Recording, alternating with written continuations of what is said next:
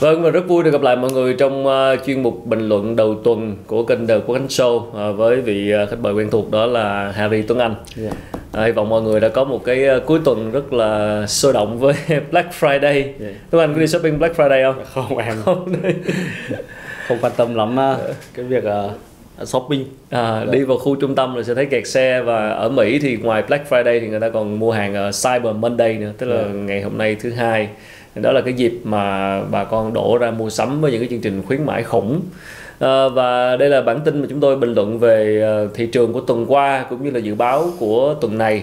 À, dành cho các em các anh em trader và các nhà đầu tư để chúng ta đưa ra những quyết định giao dịch hiệu quả. Và như thường lệ, bắt đầu chương trình sẽ là một điểm qua những cái tin tức nổi bật. Thì có lẽ một cái tin liên tục thu hút sự chú ý đó là về chứng khoán Việt Nam, yeah. vê en Index. Tuần vừa qua thì uh, mọi người cũng biết là vê en Index đã ở mức một nghìn không trăm mười. Thì như vậy là cái ngưỡng tâm lý ở uh, một nghìn điểm yeah. đã bị phá vỡ. Và có lẽ là thị trường đang rất là một cái sự hứng khởi, và cộng đồng uh, các nhà đầu tư cũng hẳn là sẽ rất là quan tâm. yeah. uh, Harry nghĩ thế nào? Thực ra em cũng ở trong cái cộng đồng đấy. Gần như là nó rất là sôi động. ừ. ờ, Người người nhà nhà những anh em nào ở trong đấy đều là hôm nay mua mã gì, liệu uh, mã này có bỏ lỡ hay không? Dạ đúng rồi. Rồi có câu chuyện gì với doanh nghiệp nào đó hay không? ừ. Tại sao tất cả các mã đều tăng mà tại sao cái mã tôi mua nó lại không tăng? Nói chung là nó nó nó vui lắm anh. Nó vui lắm hả? Dạ. Có lẽ là đây là lúc mà cũng nhiều nhà đầu tư mới tham gia thị trường, mở tài khoản đúng không? ép không nhiều, thực sự ừ. là nhiều. Và từ hồi em biết chứng khoán đến giờ là chưa thấy cái cái khoảng thời gian nào ừ. mà nó nó rầm rộ như thế này. ừ. Thì cái câu chuyện này thì em lại nghĩ đến là liệu bây giờ cái dòng tiền lớn ấy, có phải là thời điểm họ mua không? ừ. Mà tại sao các ép không lại gần như là rất là sôi động? Thì chúng ta hay nhớ cái câu chuyện là khi mà chị bán hàng nước hay là cô bán rau cũng nói chuyện chứng khoán, thì thì có lẽ là chúng ta nên chuẩn bị để rút, tức là những cái kinh nghiệm mà vui một chút từ, yeah. từ những cái cú sập kinh điển mà trong lịch sử đã có. okay. Đó thì uh, cái thời điểm này cũng là em thấy là với một nhà đầu tư cá nhân vào thời điểm này thì lại chính lúc hưng phấn thì là phải hết sức thận trọng. Ok, mình sẽ đi sâu vào chủ đề này yeah. trong ít phút nữa. yeah. Quay trở lại thị trường quốc tế thì có lẽ là câu chuyện rất là hot trong tuần qua đó là giá vàng, Gold Price. À, vàng thế giới đã giảm giá mạnh về tận mốc là một nghìn bảy trăm bảy mươi lăm đô la một ounce và đóng cửa ở mức là một nghìn bảy trăm tám mươi bảy. Như vậy là cái mốc một nghìn tám trăm đã bị phá. Và với cộng đồng trader và đặc biệt là các trader thích vàng thì là sẽ phản ứng ra sao với cái tin này? Ờ, trong cái cộng đồng mà em có sinh hoạt ấy, ừ. thì rất nhiều bạn là đợt vừa rồi là thắng lớn. Có nghĩa là cái những cái vị thế short, những cái vị thế bán khống ừ. là phát huy tác dụng, và đại đa số vừa rồi thì thì như vậy. Còn một số anh em thì chơi ngắn thì có những cái lệnh mua lên nhưng cũng không thiệt hại nhiều vì chúng, các bạn có những cái vị thế là cắt lỗ ừ. nó hợp lý. Nhưng mà với câu chuyện về giá vàng thì nó không chỉ dừng lại ở cái việc là cái gì nó tăng xuống phá một nghìn tám trăm ừ. mà câu chuyện vẫn sẽ tiếp tục với cái lo ngại là liệu giá vàng có sụt giảm tiếp hay không. ừ. Liệu có là mức một nghìn bảy trăm năm mươi ừ. tức là khoảng năm mươi đô nữa. ừ. Vì sao? Vì cái câu chuyện của vaccine à, được đồn đoán là có khả năng vẫn sẽ còn có những cái tín hiệu tích cực hơn nữa. Rồi trong tháng mười hai rồi lại sẽ có những cái thông tin tích cực được đưa ra, ừ. thì có thể sẽ gây áp lực lên giá vàng. Đó thì là là cái một số cái nhìn nhận về của các chuyên gia, rồi các cái bài báo mà trong cộng đồng đầu tư hay đọc ừ. là đều họ đều đưa ra như vậy. Thì thực sự là với giá vàng thì bây giờ là khó đoán. Ừ. Tức là sau khi nó đã giảm một lần rất mạnh thì khó. Ừ. Bên cạnh uh, chứng khoán vàng thì một câu chuyện cũng rất nổi bật trong uh, khoảng hai tuần qua đó là yeah. câu chuyện của Bitcoin, mà mọi người cũng hay gọi là vàng kỹ thuật số, yeah. tài sản trú ẩn kỹ thuật số, yeah. tiền mã hóa, tiền ảo. Nói chung là một cái cụm từ đang được bàn tán xôn xao trong mấy ngày gần đây khi mà cái giá nó có dấu hiệu quay trở lại. yeah. Đó là uh, quay trở lại cái mốc mười chín nghìn năm trăm đô la một coin, một đồng, và sau đó thì sụt giảm về gần mười sáu nghìn. yeah. Và đây là cái dấy lên một cái câu hỏi, đó là cái chuyện sụt giảm như năm hai nghìn mười bảy cách đây ba năm liệu có tái diễn trở lại hay không. Những người chờ đầu tư vào Bitcoin mà cũng đã có những cái giây phút cảm xúc hồi hộp và coi như là bị những cú sốc như thế nào ba năm trước đây. Thì uh, chúng tôi sẽ được bắt đầu luôn cái phần tiêu điểm ngày hôm nay. Đó là chính là câu chuyện chúng ta xoay quanh về ba cái loại tài sản. Đó là đầu tiên là chứng khoán, uh, vàng và Bitcoin. Bitcoin. Đây là ba cái chủ đề mà uh, nổi bật trong tuần vừa qua. Thì đầu tiên đi sâu hơn một chút về chứng khoán, đó là cái ngưỡng một nghìn của vê en Index đã bị phá vỡ và câu chuyện lại được nhắc lại như là một năm trước đây. À, nếu mà gọi là một cái cái tâm lý, một cái cái tinh thần của cái sàn chứng khoán lúc này thì phải nói là lên rất cao, bởi vì chúng ta à, có thể gọi là trong cái giai đoạn bắt đầu sự trở lại hồi phục của nền kinh tế sau Covid. Ở Việt Nam chúng ta làm khá tốt cái chuyện này so với lại thế giới, và cái tâm lý của nhà đầu tư và đặc biệt là sau cái đợt nghỉ giãn cách về Covid thì như chúng tôi cũng đã nói rất nhiều lần rồi, có một cái nhu cầu đó là đầu tư để kiếm thêm thu nhập. Ừ. Bên cạnh cái việc là chúng ta phụ thuộc vào một nguồn thu nhập đi làm thì ừ. rất nhiều người có tiền nhàn rỗi đã nghĩ đến chứng khoán, và chúng ta thấy một cái số lượng lớn những nhà đầu tư mới gọi là ép không tham gia vào thị trường. À, thì đây là thời điểm để chúng ta nhìn vào hai nghìn không trăm hai mươi mốt. Thì theo uh, quan điểm của Harvey Tuấn Anh thì những nhà đầu tư mới tham gia vào thị trường lúc này thì họ cần có một cái tư duy như thế nào? Em thì ở cái góc độ này thì em muốn đưa ra hai cái cái cái quan điểm, ừ. tức là hai cái yếu tố mà tất cả những nhà đầu tư cần phải để ý, và thực ra là cần phải lên kế hoạch rất là rõ. ừ. Vì em nhận thấy như này, các nhà đầu tư ép không giai đoạn này là giai đoạn mà tiền thì rẻ, ừ. tiền thì rẻ, tiền nhàn rỗi có, các nhà đầu tư ép không nhảy vào. Nhưng phần lớn những nhà đầu tư ép không là những nhà đầu tư mới, cũng giống ừ. như em những ngày đầu là đều mong muốn là mình đầu tư vào thì muốn là giá nó chạy luôn và mình thấy tài khoản của mình lãi luôn, ừ. có tiền luôn. ừ. Như vậy ở đây với giai đoạn này mà các nhà đầu tư mới với cái tư duy đó thì theo em là chỉ nên giao dịch là trong trung hạn. ừ. Tức là nếu mà một nhà đầu tư nào đó xác định là muốn nắm giữ dài hạn đó, ừ. tức là có thể đợi hết hai nghìn không trăm hai mươi mốt hoặc hai nghìn không trăm hai mươi hai ừ. thì nắm giữ cổ phiếu đó, thì bài toán quản trị, bài toán mà kế hoạch của đầu tư nó lại khác. ừ. Nhưng đại đa số các nhà đầu tư ép không nhảy vào là đều muốn nhanh, thậm chí là T ba, T bốn là vài ngày sau là đã thấy có lãi là đã ừ. muốn bán để, để chuyển sang mua con khác, mua mã khác. Không phải là dừng lại mà là mua mã khác. Thì đây là bài toán mà thực sự là nó mang tính chất nghiệp dư. ừ. Nghiệp dư là những người mới thường bị như vậy. Nên trong giai đoạn này thì em khuyên là các nhà đầu tư ép không nên là, nếu có như thế thì nên lên cái kế hoạch là về chốt lợi nhuận của mình nó thật Nó thật là rõ ràng. ừ.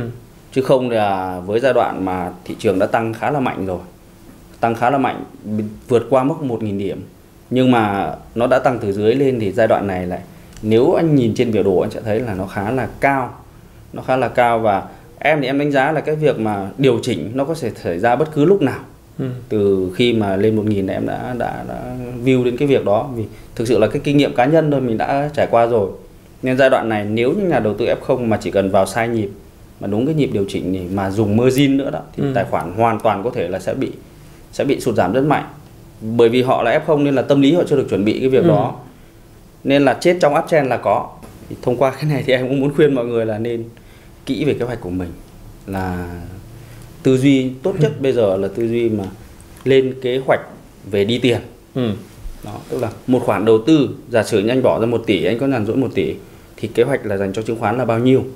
Và trong kế hoạch đó thì anh phải đặt mục tiêu là vậy thì sau ba tháng, sau sáu tháng hay sau một năm. Với chứng khoán là tốt nhất là là đầu tư dài ấy, thì ừ. sau một năm thì Uh, tài khoản sẽ lên bao nhiêu và cái mức rủi ro tối đa mình cho phép nó là bao nhiêu. ừ. Còn không thì phải chuyển sang nghiên cứu thật kỹ doanh nghiệp và xác định là nắm giữ doanh nghiệp đó trong vòng thời gian dài, ừ. hai năm hoặc ba năm, và bài toán tính đến là hưởng cổ tức đó thì nó sẽ phù hợp hơn. Còn cái câu chuyện mà cứ lướt đi lướt lại trong ngày thì em thấy nó sẽ không bền.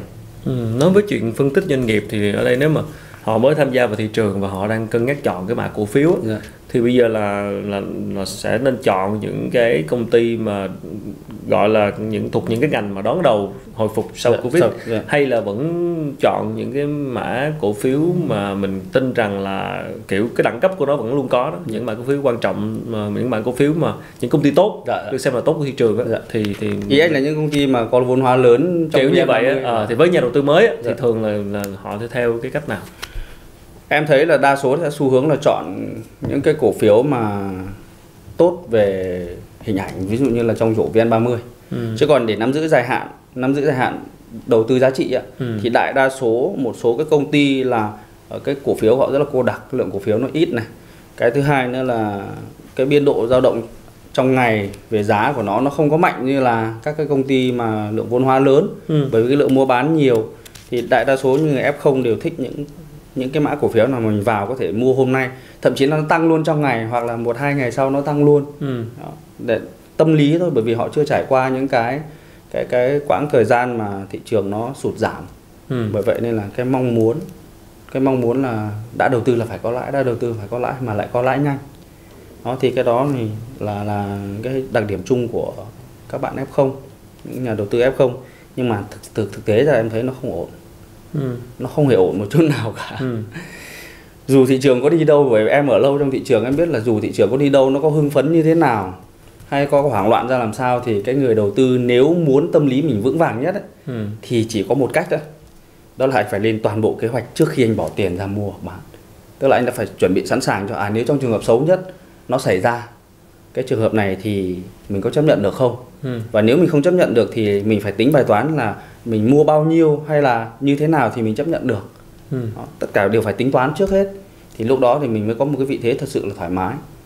Nắm giữ cổ phiếu thì không nhưng mà cần... vẽ ra kế hoạch, nhưng mà đâu phải thị trường nó đâu có như mình dự đoán đâu, thì làm sao mình lên kế hoạch? Đấy là kế hoạch quản trị tiền này. ừ. Còn cái, cái cái kế hoạch giao dịch, cái kế hoạch mua bán thì lúc đấy lại phụ thuộc vào vấn đề chuyên môn, thì cái điều này là những nhà đầu tư F không lại không có, ừ. gần như là không có hoặc là ít.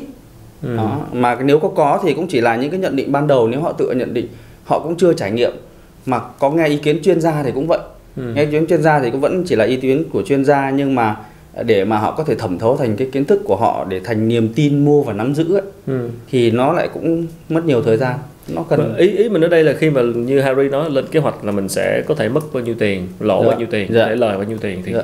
cái chỗ có con số lời lỗ đó thì mình cũng chỉ là mức dự đoán thôi, chứ đâu thể nào là không anh tính được đấy. ừ. Dạ, tính được rất rõ, nếu như ai đầu tư chuyên nghiệp thì tính được rất rõ cái cái việc đó. ừ. Và hai cái thông số đó nó phải khớp với nhau. Em lấy ví dụ như anh mua một mã cổ phiếu này ừ. ờ, ở mức giá A chẳng hạn, thì ừ. anh tính toán là trên cái cái cái biểu đồ hoặc là trên cái mức uh, thông tin cơ bản mà anh anh nhận được ạ. ừ. Nếu như giá của phà, à, cổ phiếu này giảm về mức giá là A trừ ba hoặc A trừ năm ừ. chẳng hạn, thì có nghĩa là nó nó cho chúng ta cái tín hiệu là sẽ rất là lâu nữa nó mới lên được, ừ. hoặc thậm chí nó sẽ còn giảm sâu hơn nữa. Thế thì ở đó là mức giá mà chúng ta nên thoát, ừ. tức là bảo toàn cái cái cái cái số tiền còn lại của mình đã. ừ. Thì cái mức đó có thể là năm hoặc mười phần trăm, hoặc một số nhà đầu tư người ta uh, muốn lợi nhuận cao hơn, người ta chấp nhận cắt lỗ hai mươi phần trăm, ừ. thì đều tính toán được hết.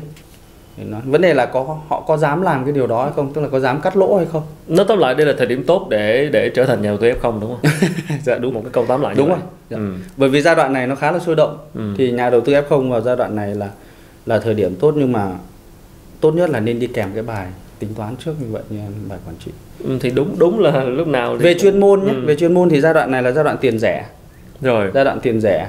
À, những cái thông tin về khôi phục kinh tế, nhất là thông tin về Covid, ừ. là là có vaccine ấy, thì nó là thuận lợi, khả năng là những nhà đầu tư F không vào vẫn sẽ có lợi nhuận ừ. trong giai đoạn này thì là tốt nhất.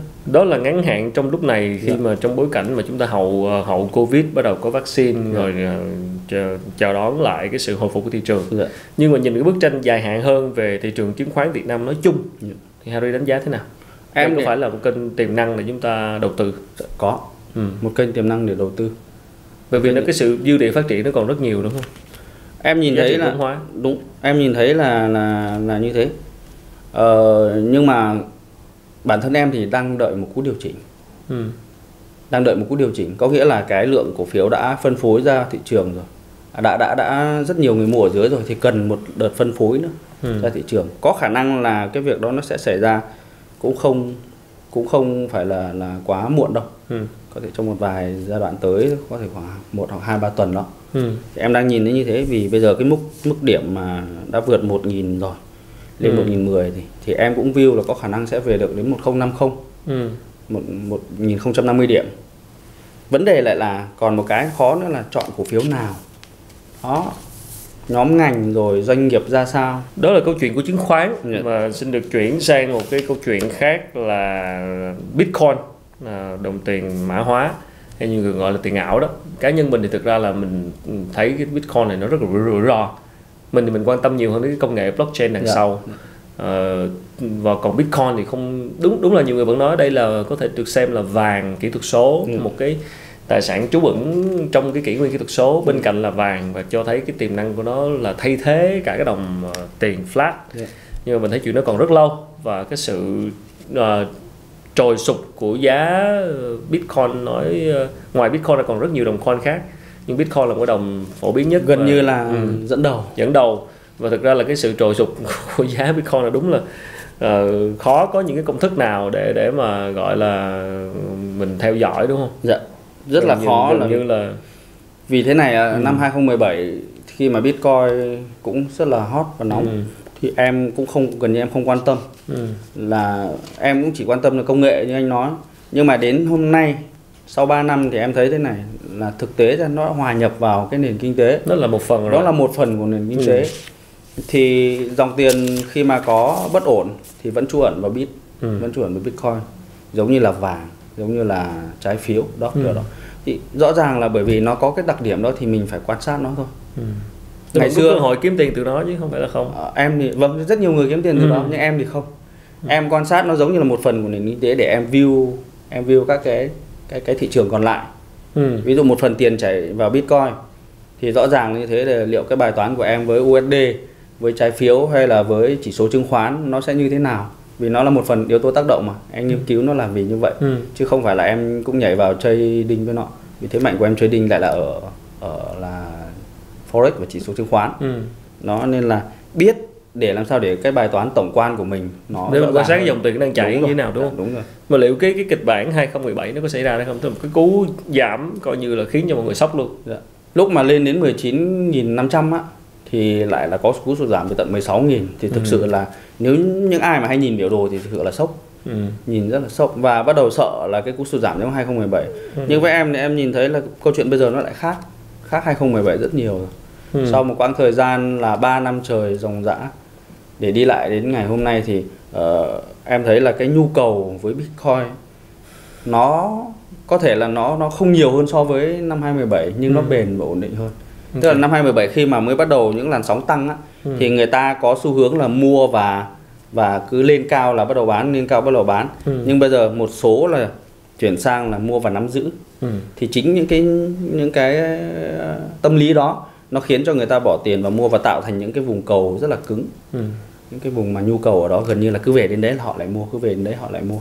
Vì cũng có cái thông tin rất nhiều bài báo đưa ra là có khả năng Bitcoin sẽ còn vượt rất là xa, thậm chí ừ. lên đến năm mươi nghìn, ừ. năm mươi nghìn một đồng. Chính những bài báo đó, đó mới làm cho giá tăng, đúng không? Dạ. Vì, nhưng mọi người biết là nếu mình mình uh, trade cổ phiếu, mình đầu tư vào chứng khoán á, thì là có tin tức công ty đại chúng, rồi, có tin tức chính thống là các dạ. kiểu. Còn Bitcoin thì tin tức gầu hầu như là là tin là cho chúng ta đưa ra. Đúng rồi, không, không thậm chí đồ. Là cái nguồn cung của cái những cái đồng tiền kỹ thuật số, ừ. cái nguồn cung của nó cũng không dễ dàng kiểm soát và không dễ dàng để để để để ừ. chúng ta có thể xác minh được, giống như là nguồn cung của của doanh nghiệp với cổ phiếu. Nên là, là đôi đó. khi là chỉ là cái tin tức nào đó đưa ra, dạ. và nhiều khi những cái tin đó lại là do sự lèo lái của một số dạ. bộ phận nào đó. Đúng rồi. Khi mà họ muốn là tăng giá hay giảm giá, bởi vì đấy một cái tin đưa ra, em nói mình nói ví dụ như tin một cái ông giám đốc ngân hàng lớn bảo là ông cũng trade Bitcoin, thì tự nhiên nó lại khác. yeah. Một cái ông nào đó có uy tín bảo là đừng đầu tư Bitcoin, yeah. thì tự nhiên cũng ảnh hưởng đến tâm lý. yeah. Em thì em em thấy nó là còn là vì cái công nghệ blockchain á, à. nó làm nó giúp những cái đồng tiền số là mang tính ẩn danh. ừ. Bởi vì thế nên em em thấy nó không có minh bạch. Nó khác với forex nhá. Câu chuyện hơi. Dạ, nó nó khác với forex là forex là uh, các ngân hàng trung ương phát hành cái cái đồng tiền của mình, ừ. cái lượng tín dụng được mua bán trên thị trường. Thì có thể là không cân đo đong đếm được, ừ. nhưng luôn luôn nó là có giới hạn. Nó có giới hạn, và ít nhất là cái cái nó được quản lý bởi cái cơ quan hợp pháp ừ. và chính phủ. Đó. Như đây bản chất của nó là phi tập trung mà, dạ, vậy vậy. phi tập trung không muốn bị kiểm soát bởi các ngân hàng liên bang và các chính phủ, dạ. cho nên là kiểu gì thì đó vẫn là bản chất của nó. Dạ. Nên nếu mà mình than phiền bởi vì bản chất đó mà mình không không không tham gia thì đúng là không bắt khó. Buộc em vẫn phải nghiên cứu. Đúng rồi. Đó, đó là bản chất mình... của nó là phi tập trung dạ. và sẽ luôn kho không có sự kiểm soát. Dạ. Cho nên chúng ta sẽ phải vận hành trong một cái sự không kiểm soát như vậy. Dạ. Tùy mỗi người thôi, tùy tùy cái tư duy mỗi người khi mà chọn cái sản phẩm để mình dạ, đầu tư và giao dịch.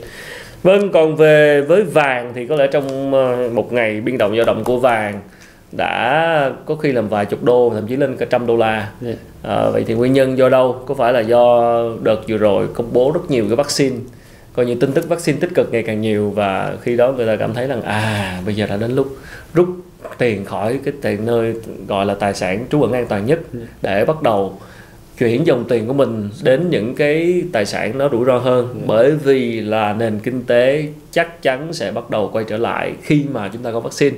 Bởi vì khi có vaccine nghĩa là khi đó chúng ta gần như chắc chắn hơn trong cái việc giải quyết Covid. Chứ còn hiện tại tình, tình hình đang rất khó khăn, và người ta chỉ có nói là đến khi nào có Covid thì các hoạt động giao thương, các hoạt động đi lại mới được diễn ra như cũ. Thì đây là lúc mà tâm lý nhà đầu tư có vẻ như đang rút bớt tiền ra khỏi vàng, đúng không? Thì đúng là như vậy đấy. ừ. Vì các cái cú sụt giảm của vàng giai đoạn gần đây ừ. đều gắn liền với cái thông tin là Covid, à, cái vaccine, vaccine chống Covid được được đưa ra. ừ. Đó, nhưng mà em ở góc độ mà của một trader á, ừ. và em nghiên cứu thì em thấy thế này. Thứ nhất là giá vàng, cái nguồn cung của nó rất là giới hạn. ừ. Nó còn nó giới hạn hơn dầu rất nhiều. ừ. Nó giới hạn hơn là thậm chí là xét một yếu tố nào đó nó còn giới hạn hơn cả cái nguồn cung của bit. Đó. Ờ, hai nữa là các yếu tố đầu cơ rất là nhiều. ừ.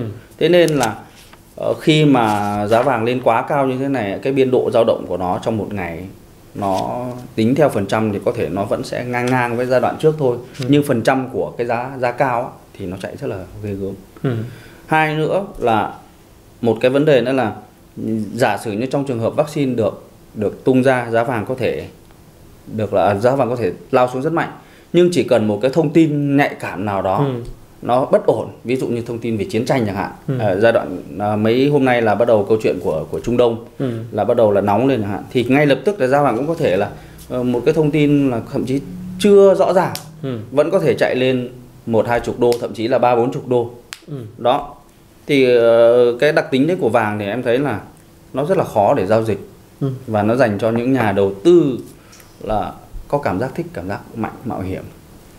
Nhưng em thấy là chỉ cần những nhà đầu tư vàng mà hướng đến đầu tư chung và dài hạn thì nó sẽ hợp lý hơn. ừ. Nó sẽ hợp lý hơn. Tức là những cái lệnh dài với khối lượng nhỏ và hợp lý, giống như em đang làm, ừ. thì em thấy nó bền. Có lẽ đấy là do tính cách thôi. ừ. Nó nói về cái thị trường tài chính trong giai đoạn hiện tại thì có vẻ như là ngày càng khó lường hơn đó. Và, và có một ý kiến đọc ở trên báo ngày hôm qua, đó là cái chuyện cho rằng cái, những cái trường phái phân tích kỹ thuật và phân tích cơ bản đôi khi nó không không còn hiệu quả nữa. Chúng ta phải cần có những cái, cái sự linh hoạt giữa các phương pháp với nhau. Thì Harry nhận định thế nào về cái ý kiến này? Ờ, với em thì uh, những những cái uh, trường phái về phân tích kỹ thuật ừ. và phân tích cơ bản nó vẫn giữ nguyên giá trị của nó. ừ. Chỉ có điều là đặc điểm thị trường của mấy năm gần đây, ừ.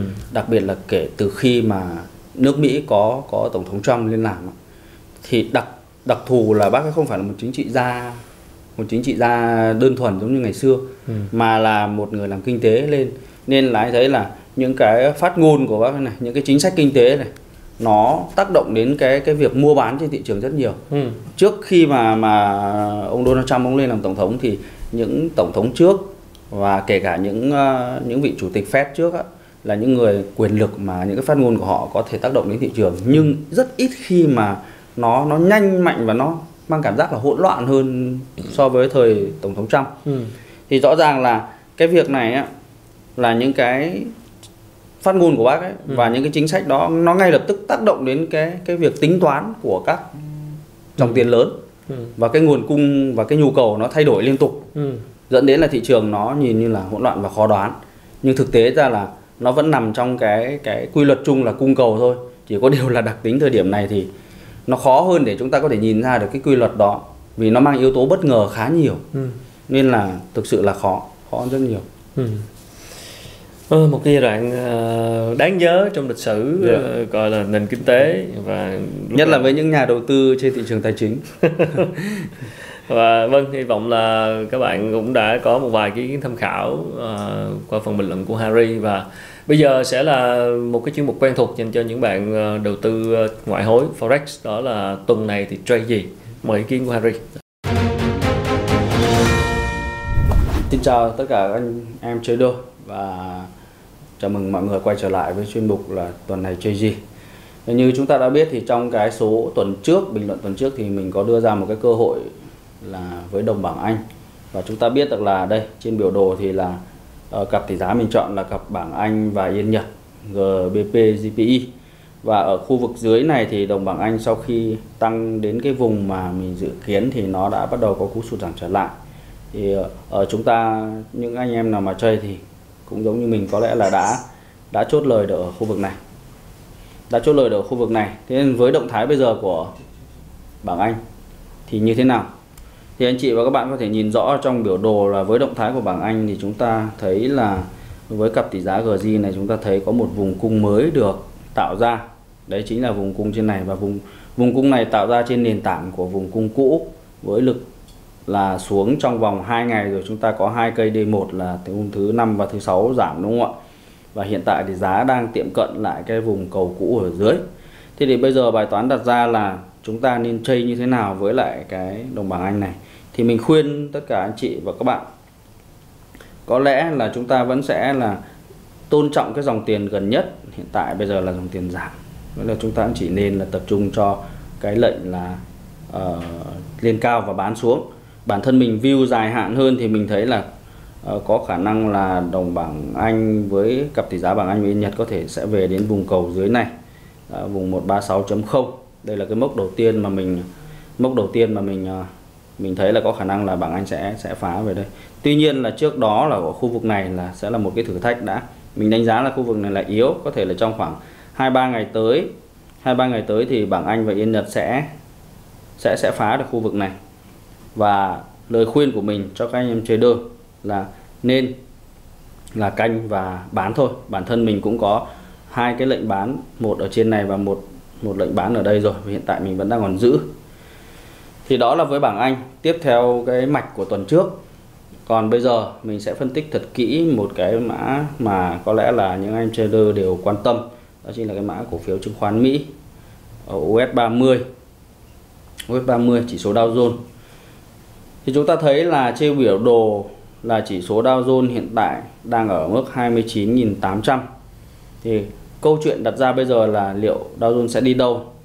Ở đây đấy, mình với biểu đồ này thì mình sẽ chỉ ra cho chúng ta thấy những cái vùng cung cầu chủ đạo.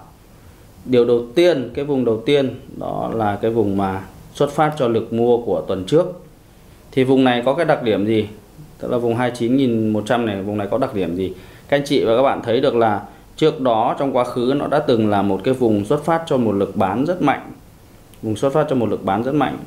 Và khi mà giá quay trở lại gần cái vùng lực bán này, nó xuất phát cho một lần nữa để tạo ra cái đáy này, tức là một vùng cầu mạnh.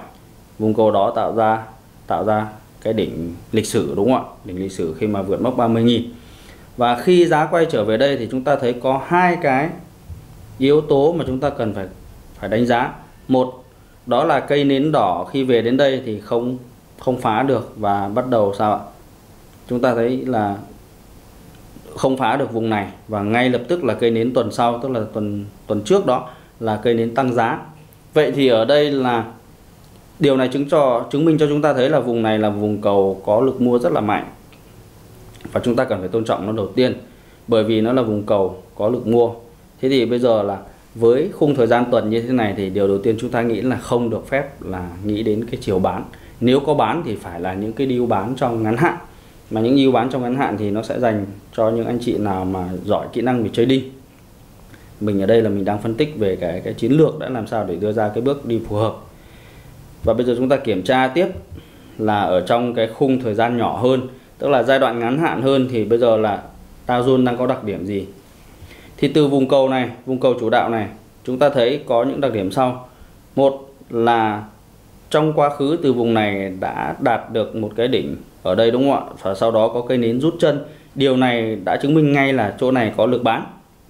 Lực bán đó tiếp tục phát huy lần thứ hai ở đây, tiếp tục phát huy lần thứ hai ở đây, và lần thứ ba khi quay trở lại thì vùng cầu này nó lại đẩy lên được một lực mua và có vượt trội hơn so với lại hai cái đỉnh cũ ở đây. Tuy nhiên điều này chúng ta có thể nhận ra ngay vấn đề đó là các cái đỉnh được thiết lập không có vượt trội quá lẫn nhau. Điều, uh, chúng ta có thể dùng một cái đường trend này để chúng ta thấy vẽ như thế này, là các cái đỉnh này là được thiết lập không không quá là không quá vượt trội lẫn nhau, và đáy thì những cái vùng cầu mà tạo ra những đỉnh đó thì cũng là ngang nhau, đúng không ạ, đúng là ngang nhau.